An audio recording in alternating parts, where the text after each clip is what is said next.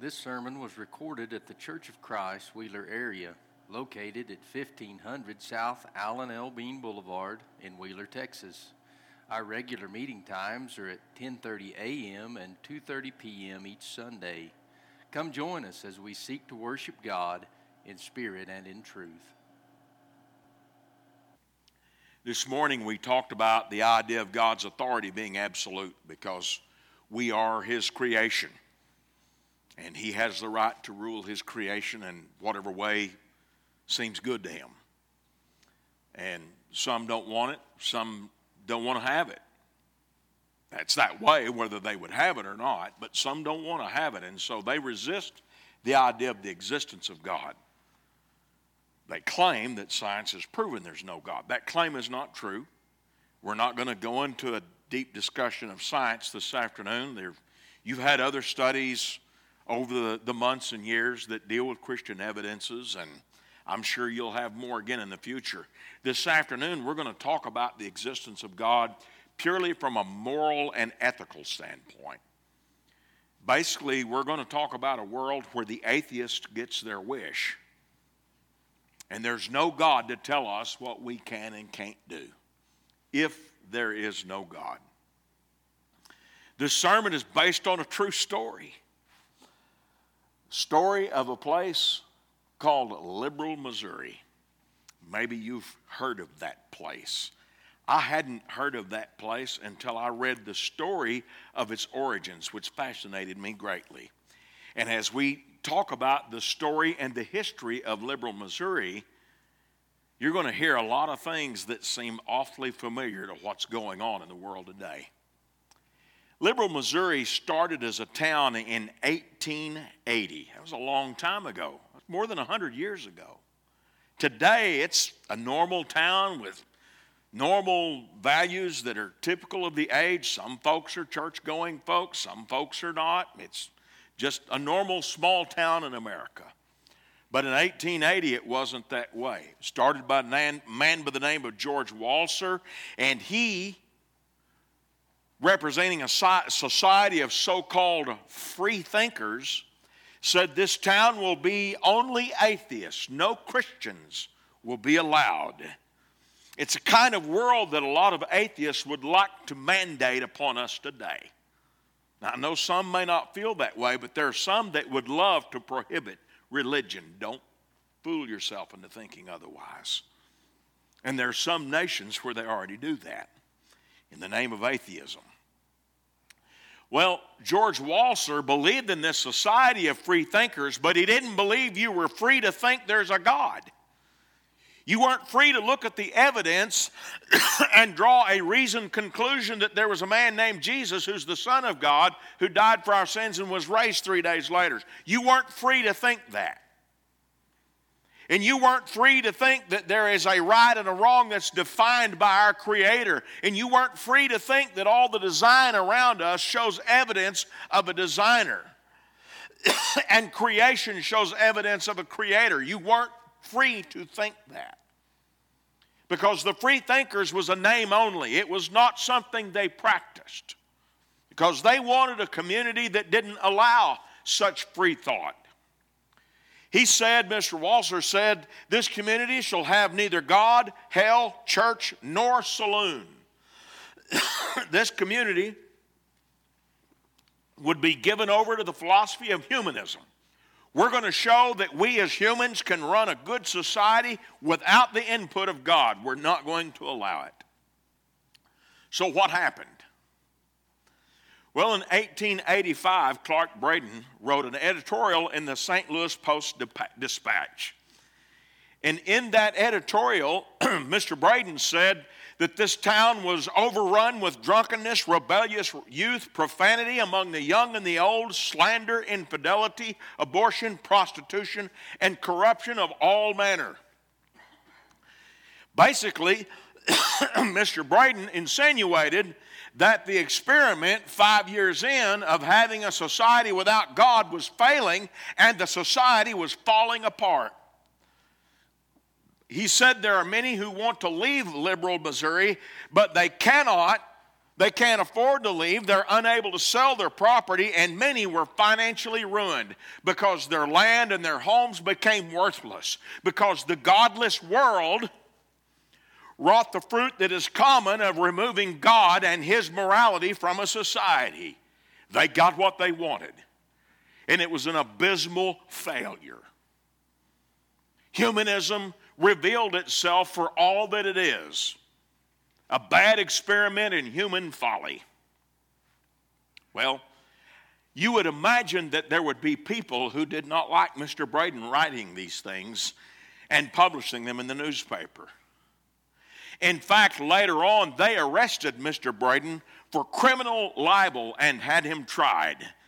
Guess you could say they were trying to cancel him. Does that sound familiar? Any voices you hear of today that are speaking against atheism or against immorality and in favor of Christian ethics? You ever hear of any of those voices trying to be canceled? Yes, you do.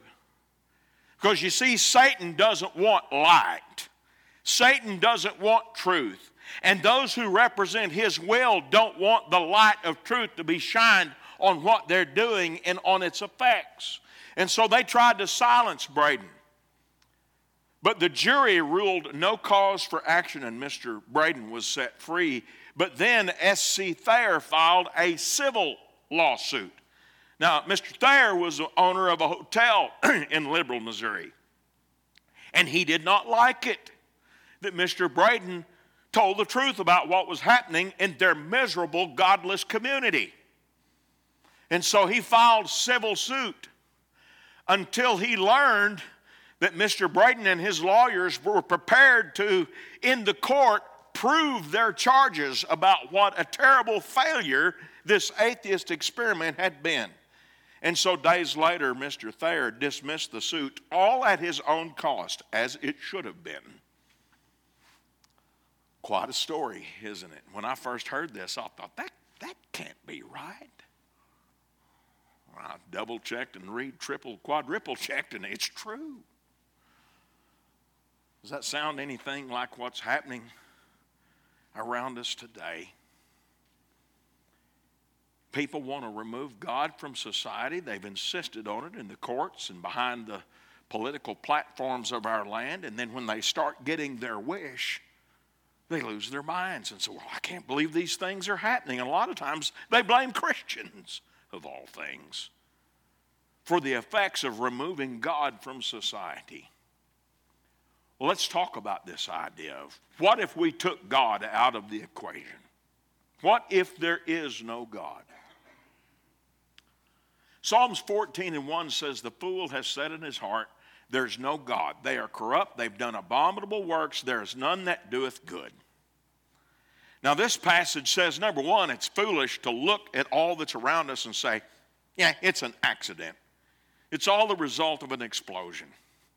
You don't have to think very hard to think through that and see. That really is nonsense. I know they've stuck a lot of cool sounding labels on the supposed processes and they've insisted that it's all science and we ought to just be quiet and believe it. I know that. I heard that going to school. My kids heard that going to school, and y'all heard it, and your kids heard it, and so forth. We, we understand the other voices loud, but that doesn't make a foolish idea any more sensible. Screaming louder into a microphone doesn't make it any more true. Okay? So, the discussion aside of the particulars of the foolishness of saying there is no God, this passage also pulls back the curtain, so to speak, and shows the wizard behind the curtain and tells us what really drives the desire to say that there's no God. They're corrupt. They've done abominable works. There's none that do good. Man's sinfulness and his desire to be his own God and make his own rules is why man denies God. It's not because they looked under a microscope or looked in a test tube or dug a hole in the ground and studied what was there and saw evidence that compelled that conclusion. It's because man doesn't want to believe that there's a force out there that can tell me what to do and not do. Which goes back to this morning's study. Well, if there's no God, that means all life is the same. Human life, animal life, insect life. We could go on and expand that into plant life, microscopic life, any kind of life. It's all the same if there is no God. Robert Riley, who was an atheist, said, Human life is sacred only if there is a God to sanctify it. Otherwise, man is just another collection of atoms, listen to this, and can be treated as such. Now, this is the voice of atheism. Don't expect them to lead with this statement when they're feeding this stuff to our kids at school or at the universities. Don't expect that. Don't expect this to be the lead thought in a philosophy class that insists there's no God. Okay? Don't expect that because they're not going to be that forthcoming. But when you dig into the, the meat of it and you find out what atheists really believe, this is the kind of thing that you find. There's no difference between human life and other life. Human life is only sacred if there's a God to sanctify it. And that's what we learned this morning. Human life is sacred because we're made in the image of God. Our life is sacred because God said so. Simon Edwards said, if life has evolved by chance alone, then no creature is qualitatively different from any other. If it is morally reprehensible to kill a man, then it is equally odious to kill our brother, the chimpanzee. By the same token, how can we kill cows for food, or dogs or mice for research, and mosquitoes? So let's lean into it a little bit and really chew on this for a second. What this atheist is saying, Mr. Edward, is he's saying if there's no God to sanctify human life and say this life is different, if you walk into a room that's infested with mosquitoes and you spray it with mosquito spray and you kill all those mosquitoes, that's no ethically different than when someone kicks down the door to the schoolhouse and does the same thing to a room full of school children. Oh, but that's not we, what we want. That's not what we mean. We, the quote's on the screen in front of you. You can see it for yourself. If there's no God to say human life is special, then why is it different to swat a bug or kill a boy?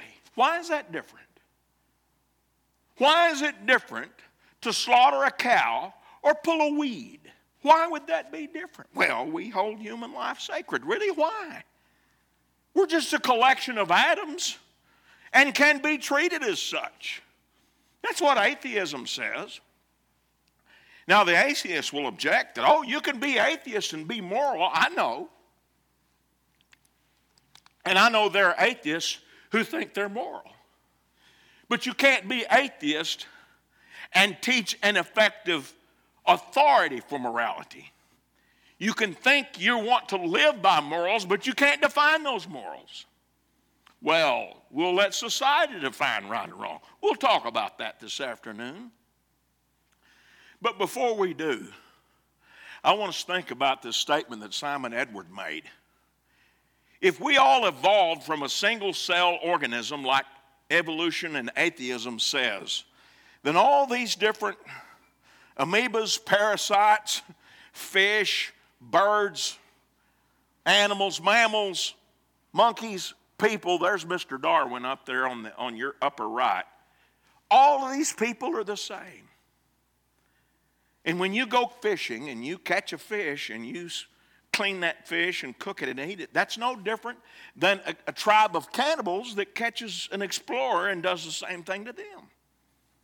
If there's no God to say, well, no, human's life is sacred, then there's no ethical difference between those.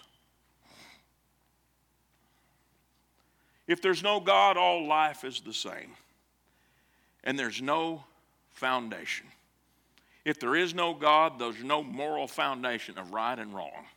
I heard a man make a statement one time that every major set of moral ethics taught in the New Testament are rooted in the truth of Genesis chapters 1 to 11. And I thought that was a fascinating statement, and I wasn't sure it was true. But as he began to walk through that, I began to see, you know, if they're not all there, there's an awful lot of them are there. Marriage, all the obligations that go with marriage, fidelity and honor, the work ethic, modesty, right and wrong. All, you start thinking about it, it all goes back to Genesis chapter 1 through 11. We'll look at some examples of that. And people are interested in removing God from equation because man wants to make his own rules, but then not like the world that creates. We don't want to like a world where there's such wide open violence against people. But we want a world without God's rules. That's you can see the hypocrisy of it. And some, if they can't remove God, they want to at least remove the creation story and say, well, there may be a God out there somewhere, but the Genesis story isn't true. And when you take away the first 11 chapters of Genesis and their, their place in the record of history as God has handed it to us in His Word, you remove a moral foundation of right and wrong. Let's talk about these things. Jeffrey Dahmer some of you younger ones may not remember him. He was a very famous criminal who committed heinous acts against his victims, including cannibalism. Okay? He was eventually caught and imprisoned. And here's what he said If you don't think there is a God to be accountable to, then what's the point of trying to modify your behavior to keep it within acceptable ranges? That's how I thought anyway. I always believed that the theory of evolution as truth, that we all just came from the slime. When we died, you know, that was it. There was nothing. So Mr. Dahmer took these ideas that I read from you earlier from these atheists and said, I'm all in. And so he went out and acted accordingly and killed and did a lot of other very, very terrible things to a lot of victims. All in the name of kill a man, swat a mosquito, pull a weed. What's the difference? He practiced what atheism preaches. Let that sink in. Edward Simon I don't claim that Darwin and his theory of evolution brought on the Holocaust, but I cannot deny that the theory of evolution and the atheism it engendered led to the moral climate that made a Holocaust possible. Now, I hope you're all familiar with the Holocaust. I know that's not always being taught in school now the way it was many years ago. So let me just tell you in brief here's what the Holocaust was. In the absence of God, we're going to say, well, society will decide right and wrong. And in the 1930s, a major society in Central Europe said, here's what's right and what's wrong. The Jewish people are responsible for all of our problems. And so, to get rid of our problems, we've got to get rid of the Jewish people. And so, they went in to the towns and the villages and the cities where the Jewish people lived, and they gathered them up and put them in concentration camps and exterminated them by the millions. That was Germany under the leadership of Hitler, and that's what gave rise to World War II. That's what he's talking about when he's talking about the Holocaust. So an atheist says Darwin and the theory of evolution and the atheism that came hand in hand with that, that created the climate that made the Holocaust possible. Now, wait a minute. I thought we wasn't going to tolerate killing people because God's not going to tell us what to do. People are going to get together and work together, and we're going to come up with a moral standard humanism. And then we'll enforce that moral standard on those that are around us so we won't let people go into schools and kill people, right? It's called might makes right. We define right and wrong and we enforce that with the might of our collective government. And so, if we're going to accept that and say, well, there's no God to say what's right and wrong, so we're going to let man get together and decide what's right and wrong, and then might will make right, societies will define right and wrong. If that's the accepted standard, then I have to accept Nazi Germany and stand idle as they go into communities, taking all these people just because of their ethnic background and carting them off to kill them. Anybody want to sign on for that? Well, it doesn't affect me, someone might think. Give it time, it will. You never know when you're next. Because I'm going to tell you something. In our brokenness, humans are always looking for someone to hate and an excuse to hate them. And if we don't do it for color or for nationality or ethnicity, we'll find another reason to do it. We're just that broken. And that's what they found in Nazi Germany. And that's what people are finding today. And the reason they're finding that is because of atheism. Look at Viktor Frankl's quote The gas chambers of Auschwitz, that's this means by which people were killed in the Holocaust. The gas chambers of Auschwitz were the ultimate consequence of the theory that man is nothing but a product of heredity and environment, or as the Nazis like to say, of blood and soil. So here's what Viktor Frankl is saying the Holocaust is a product of the theory of evolution and atheism. It's what happens when you remove God. How much more do we need? To show why the psalmist would say it's a fool in his heart who wishes for this, who says there's no God. We don't want a rule maker to tell us what we can and can't do. When you take away God, you take away the moral foundation. And if society defines right and wrong, then might makes right, and we have to accept evil, such as what is propagated in a society like the 1930s Germany. And if you want to pull them out of the equation, just keep digging back through history. You won't won't have to dig long before you find another people that decided it was all right to eradicate some other group or persecute them. And I'll tell you, it's going on today. And it's going on all over the globe. You may not hear about it on the news, you may not hear about it in school, but it's going on. People being mistreated or completely wiped out just because of who they are ethnically in a society that rejects Christian values. So, I said that values of right and wrong are rooted in Genesis. Let me show you family values rooted in the Genesis story. Genesis 2 and 24.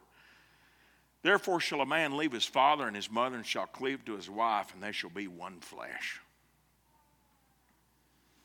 That passage and the verses surrounding it and the creation story teach the foundation behind why a man is obligated to love his wife and take care of his family and why a woman is obligated to love her husband and be there for her family, and why parents are obligated to love their children and care for their children.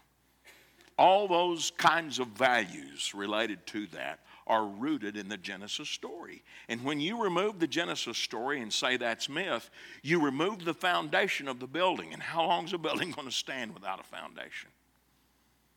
Everybody in this building understands how long this building would stand without a proper foundation. Be there for a while, but before long it'd start to crumble. Hello, modern world. Aldous Huxley, who was closely associated with Darwin and, and the other evolutionists and atheists, said, We object to the morality because it interfered with our sexual freedom.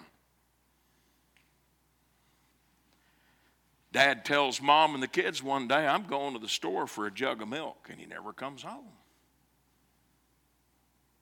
Leave mom and the kids to fend for themselves. Well, why? Well, he wants to go chase women. What do you think about that? Or mama does that. I mean, there's stories on both sides of it. And the babies, the kids, they look at each other and they look at dad and they say, Why does mama not care about us? Why does she not want us? She said she wants no part of us. She ran off with some guy somewhere, and away they went. Well, if there's no God, there's nothing wrong with that. Well, but what if your children die? You just swatted a mosquito. You just pulled a weed. It's no big deal.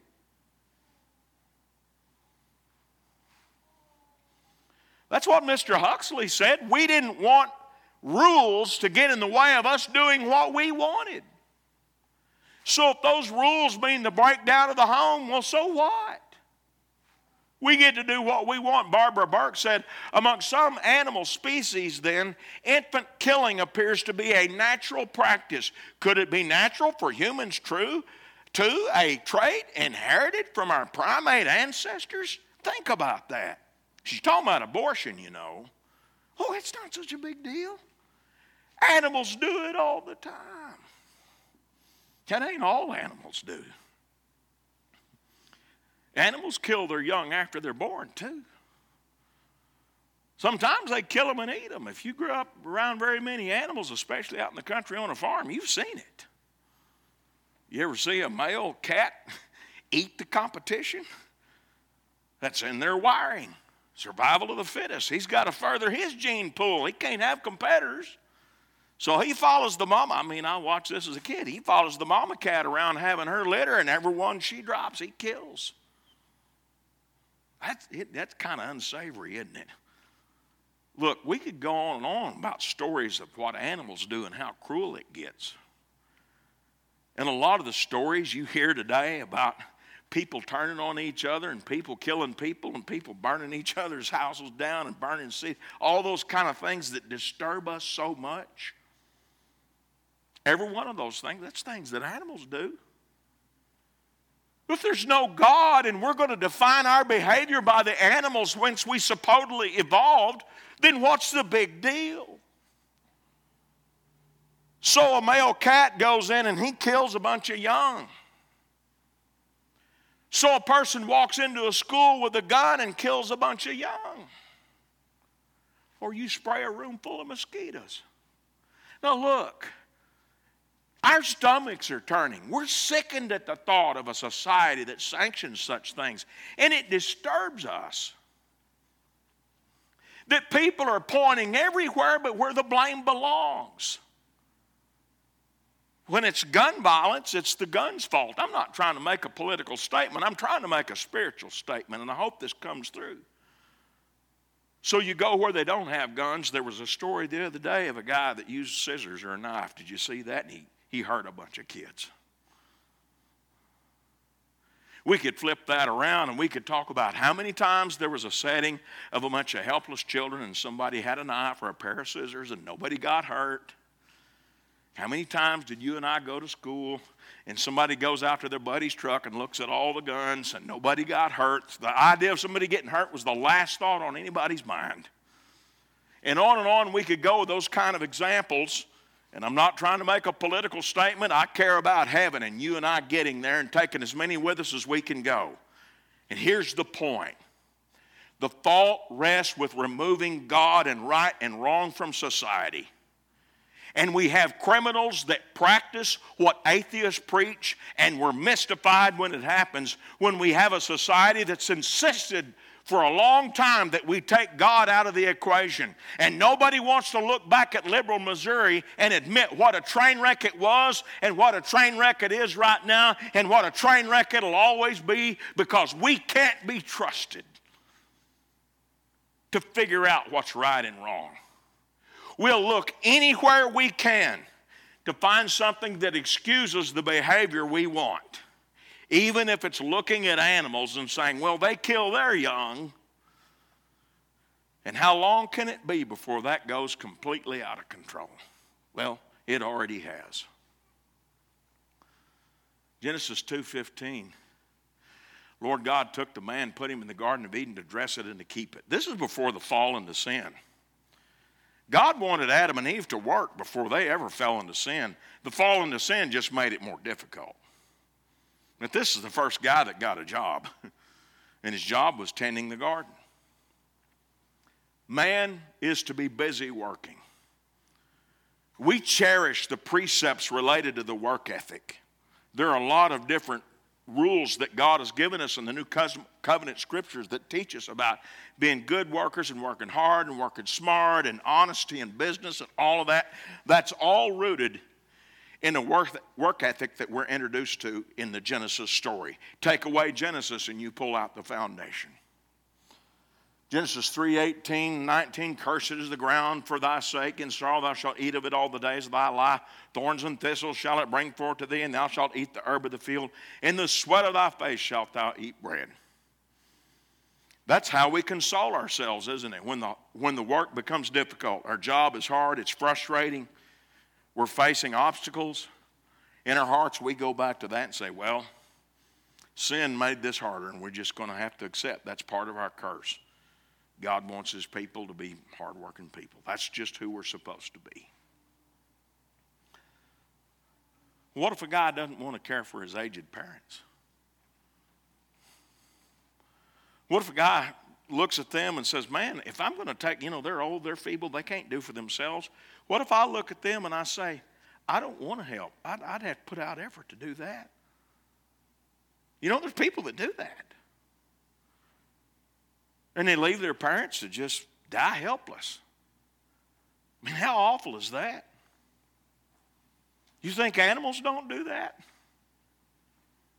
I mean, if that's where, if we're going to look away from God and away from Genesis and away from creation to understand right and wrong, and we're going to turn and look at the animal kingdom, let's just get a big heap and helping of it. And let's accept what's coming. What's coming is what's unfortunately all too common today. And that is people don't care about their neighbor. And sometimes they don't even care about their families. What if a woman doesn't want to clean and feed her baby? I mentioned a story in passing this morning of somebody who left a child in a dumpster. That's happened a lot. And we think about that and we look at these precious little ones around us. You, you, you can't understand how can somebody do that? Because they took God out of the equation. They looked at the animal kingdom. They said, This is no different than swatting a bug. They decided to practice what atheists preach, and away we go. Well, that kind of turns my stomach, and it does yours too. But that's what we've got when you remove the foundation. Uh, all that's, that, that is said in Scripture about family and our obligations and to help each other and care for each other and that whole package of ethics, it all rests on these things. What if a person expects you to provide for them while they enjoy leisure? Well, don't get my wife started about that you can't swing a stick without hitting some of them. And a lot of times there is a sense of entitlement of, look, I have no intentions of holding down a job. I can't do that. I don't have the patience for that. I'm too tired for that. I don't feel like that. That's too hard. I want you to take care of me from the provisions of the job that you hold down. You know, if you think about it, that's really slavery. I want you to take care of me, and I don't do anything. You become that person's slave, don't you? Well, how does that make you feel? I got a pretty good idea. I mean, a lot of you folks, I've known you for, okay, maybe not quite 40 years, but a lot of you have known you that long or longer, and I, y'all know I see it in you. You value hard work. You value all the ethics that go with it.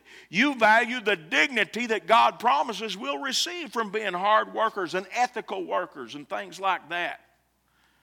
And it bothers us to see these things slipping away in our society. And the reason they're slipping away is because people have wanted to expel God. And we're doing a liberal Missouri replay, and the people that are behind it are mystified that it's going wrong. Think about the issues of modesty. You know, when they took a bite of the fruit there in Genesis 3 and 7, it says they knew they were naked and they sewed fig leaves together and made themselves apron. The principle of being modest or chaste, as is taught in the New, scriptures, in the New Testament scriptures, that's anchored right there. When you remove the Genesis story, you remove the foundation. Man, I, you know, we have different ideas about what is or is not modest. You know, 1 Timothy 2 9 and 10 talks about modest apparel there. In that particular setting, it's, it's talking about the ladies, but these are principles that apply to men and women. We know this kind of thing is taught throughout Scripture. And we, we struggle to find the right judgment. And, you know, there's different opinions on the application of it. I understand all of that. But we all agree that it's something that matters, and these are issues we've got to work out for our families and teach to our young. And we're grieved when we see a world that spurns those ideas.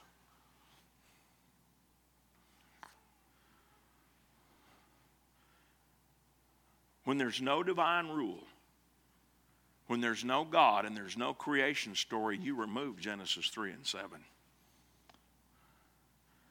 And so what you have is you have immodesty. You have people dressing to a degree that's alarming at its level of, of immodesty. And if that's not wrong, well, what about pornography? Well, we're all concerned about that because it's so addictive and it's a lustful thing, and Jesus taught us not to lust, and we're right to be concerned about that. But if there's no God and there's no moral foundation, then who's to say that's wrong? Well, that's exactly how some people think, and that's why they have no problem with it. They think it ought to be, you know, for everybody. Well, if we're going to have those standards in pornography, what about public nudity? I mean, there's places that's a problem. Don't go there. I mean, if you can figure that out, maybe avoid those places. Why? Well, we believe in God and the foundation, you see. But if there's no God and you remove the foundation, why not? Well, if we're going to go that far, it, it gets uncomfortable. You think it's uncomfortable hearing it, you ought to stand up here and say it. This is uncomfortable. But what about child pornography?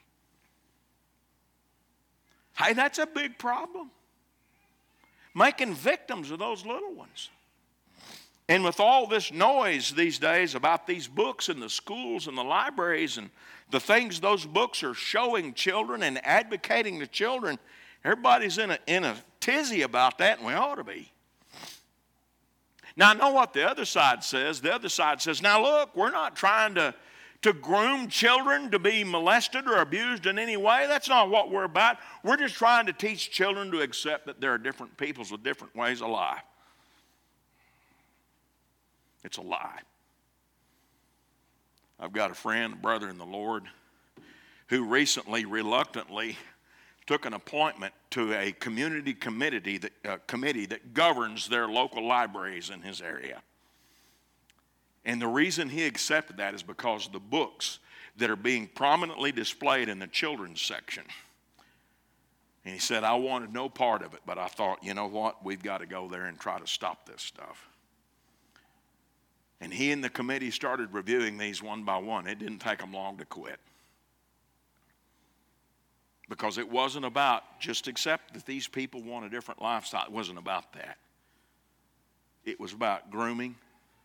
It was about graphics. It was about teaching kids how to consent to things that God doesn't want to happen outside of marriage. And it was awful. And it's exactly what you get when you practice what atheism preaches. We've got to protect our young people. And that means standing up for godly values. I'm going to try real hard not to climb up on a soapbox, but I'm going to tell you. I read an article the other day, and I think I may have shared some of this information with Brandon today or yesterday. And this article was based on an interview with a man who was an online predator that preyed upon children and sought children out to be his victims. And they said, What do you look for in a kid? And he said, The first place I look is at their family. If they've got a good, strong family with a dad that I see as a threat. And if I see a dad present in their life that's a threat, I don't even go there. Now, you think about all the people there are today that saying there's no problem with fatherless homes, and you think about that man and what he said he looks for in a victim, and you put it all together. The devil's busy, isn't he? Homes need strong fathers, brethren fathers that are seen present in their children's lives, brethren. Fathers that are perceived as men that love God and love their families and will do what they can to keep their families safe, brethren. I'm not talking about acting with hate or malice. We understand in Christ that such things are wrong. But I'll tell you, I remember the girls, our daughters, protesting in their youth Dad, there's some of the boys that, you know, at school that are interested and they want to ask us out, but they're scared of you. You know what I told them. I said, well, good. Then I, that means I'm doing my job. But, Dad, listen, if they're not man enough to face me, they're not man enough to handle you. So if that's who those guys are, just be thankful they're too scared. You don't need them. You don't have to go around, you know, firing off missiles and shooting guns at people. Just be present in your kid's life. And let's be present to stand for the values and, brethren, live these values so that our homes stay strong and remain a bright beacon of God's beautiful light in a world that is so dark and so ugly because these problems are not new. They're as old as man's fall in the garden. And they're there anytime you start to remove the God of heaven and the values for which he stands. Even still uncomfortable. Human dignity. You know, I remember where I grew up, there were some people that really thought you ought to devalue others because of where they were from and the color of their skin. And they really believed that you, you judged them and you evaluated them based on what color they were. What do you think about that? Well, the Bible teaches that we all are the children of God and the offspring of Noah. Genesis 11 and 1 tells us about the earth being of one language and one speech. Everybody was of one nationality. That's Noah and his sons and their families. You go later in the chapter, and he says, Go to, let us go down and there confound their language, that they may not understand one another's speech. So the Lord scattered them abroad from thence upon the face of the earth, and they left off to build a city. So here, God scattered humankind into different uh, nationalities and different, you might say, ethnic groups. Later on, preaching to the Athenians, the Apostle Paul affirmed of God in Acts 17 and 26 that he hath made of one blood all nations of men for to dwell on the face of the earth, and hath determined the times before appointed and the bounds of their habitations. That's his commentary on the story of the Tower of Babel in Genesis 11.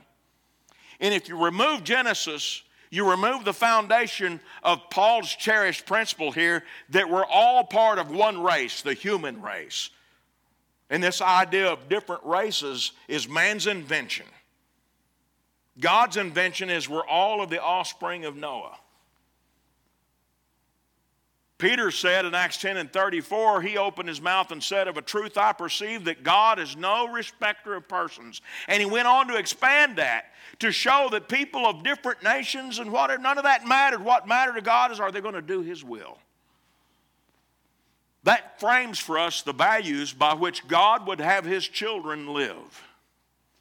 When we accept creation and the Genesis story, we accept Adam and we accept Noah and we accept Noah's sons, and the different families came from Noah's sons the darker people, the medium colored people, and the more pale complected people. When you follow the descendants or the offspring of Noah and his sons, Shem, Ham, and Japheth, throughout uh, Genesis chapter uh, 10 and chapter 11, and you trace those to the different nations that are li- listed there, you'll find that's where all the different nations of people came from. But we're all of one race, the human race. And we're all made in God's image, and therefore our life has dignity and value. This is the biblical worldview. Now, I know some Christians have not walked consistently with the biblical worldview, but this is what God's Word teaches. And when you have God, you have this ethic that says we matter because we're in the image of God and a mutual love for all the family of man. But when you remove God from the equation, you remove the foundation and the house crumbles. This is uncomfortable. But I want to show you atheism in all of its ugliness. I have no intentions of painting it with a bright brush. Thomas Henry Huxley, remember, an associate of Darwin. No rational man cognizant of the facts believes that the average Negro is the equal, still less the superior of the white man. Drink it in. Think about it. If that doesn't make your blood boil, then I've got to ask you do you really believe Acts 17 and 26? Think about it. Hey, flip the script. You know, there's some people that believe this statement, they just rearrange the colors. How you feel about it? Well, I know how God feels about it. He calls it hate. And He says we'll lose our soul for it. People are always looking for an excuse to hate. If it's not the, the color of the other person, it'll be something about their culture, or it'll be something about their economics, or it'll be something about something else. But broken man looks for an excuse to hate his fellow man. And when we belong to Christ, we reject hate and all the bigotry that goes with it. Well, we're not done being uncomfortable. Henry Fairfield Osborn, the Negroid stock is even more ancient than the Caucasian and Mongolian, as may be proved by an examination not only of the brain, but of the hair, the bodily characters, the instincts, the intelligence, now, I'm going to tell you what he's saying because there's more of the quote I left out because it's even more offensive. But what this evolutionist, atheist, is saying is that there's some people from some parts of the world that are more like monkeys than the rest of us. Take that in and think about the God who sent his son to teach us to love your neighbor. I'm sorry, this, this is uncomfortable, but we need to be aware of what really happens when you remove God. And we wonder why there's so much bigotry and hate in the world today. No, we don't wonder. We know why. That's what happens when you take God and His authority out of the equation. I'm going to give you this quote, and I'm going to let you kind of guess where you think this come from. At some future period, not very distant as measured by centuries, the civilized races of man. Stop. Think about it. Who do you think he's talking about? The civilized races of man will almost certainly exterminate and replace the savage races throughout the world. Why, it sticks out like a sore thumb. Somebody wants to exterminate the so called savage races, and they want the so called civilized races to do the exterminating. Now, where do you think that come from? Somebody says, Well, I'm sure that's somewhere in Mein Kampf, you know, that book that Hitler wrote that explained why he thought that the Jewish people were the savage races that ought to be exterminated. No, no. Charles Darwin said that. I know you won't have to hunt hard at all to find atheists today that scream denials of any affinity for these ideas. Oh, no, that's not what we're about. Oh, really? Well, then what are you about? And if you're about the equality of man, then who says that's what's right? And if you're going to assign on to might makes right and human society gets together and defines what's right, then we don't have to hunt hard to find multiple human societies that thought this right here was the answer. All Darwin did is come along and remove God from the equation to try to sanctify what a lot of people have been doing throughout history. We're going to find the enemy and we're going to get rid of them. We're not going to love them. We're not going to care for them. We're not going to live peacefully with them. We don't want God telling us to do all that stuff. We want to do what we want to do. And that's why some will want to remove God from the equation. It becomes an excuse for hate. When you remove Genesis, you remove the foundation that says these things are wrong and deeply embarrassing. Let me show you what else we have in Genesis. We have in Genesis hope. I know we have the story in chapter 3, culminating there at verse 6 with them committing the sin of eating the forbidden fruit. Both Eve and Adam did that. But on the heels of that, sin was brought into the world by one man's sin into the world, and death by sin. So death passed upon all men, for that all have sinned. All of that happened because of the fall in the garden. But in Christ, there's hope. Rooted in the Genesis story is the hope of Christ. 1 Corinthians 15 21 and 22. Since by man came death, by man came also the resurrection of the dead. For as in Adam all die, even so in Christ shall all be made alive. When you plug God back in and you plug the creation back in and you plug Genesis 1 through 11 back in, you find Jesus. Because he's promised all the way, all the way back in Genesis 3 and verse 15. God's first promise to send a Savior into the world. And that is the man through which we can be made spiritually alive, have our sin reckoned with, and have hope of resurrection from the dead. He's the cure of all we've talked about that ails the human race. You remove God, you remove everything, and we just become a chaotic mess of lowly animals turning on one another until everybody's gone. And wouldn't Satan love that? But in God there is Christ. And in Christ there is hope. A hope that far exceeds any pleasure that doing what I want could offer. Because ultimately, doing what I want ends in agony and in death. Sin always destroys. So let's not reject God. Let's embrace Him in full enthusiasm. Let's own Him and let's tell Him, uh, uh, tell others about Him. That what is right is right because He says that it's right, and He's made a way to salvation through His Son, Jesus Christ. And that is our eternal hope. And that is your study for the evening. Thank you for listening to today's sermon podcast. If you have questions about what you have heard or would like to know more information, please contact us by emailing cfcwheelerarea at gmail.com or look us up on Facebook or Instagram and send us a message there.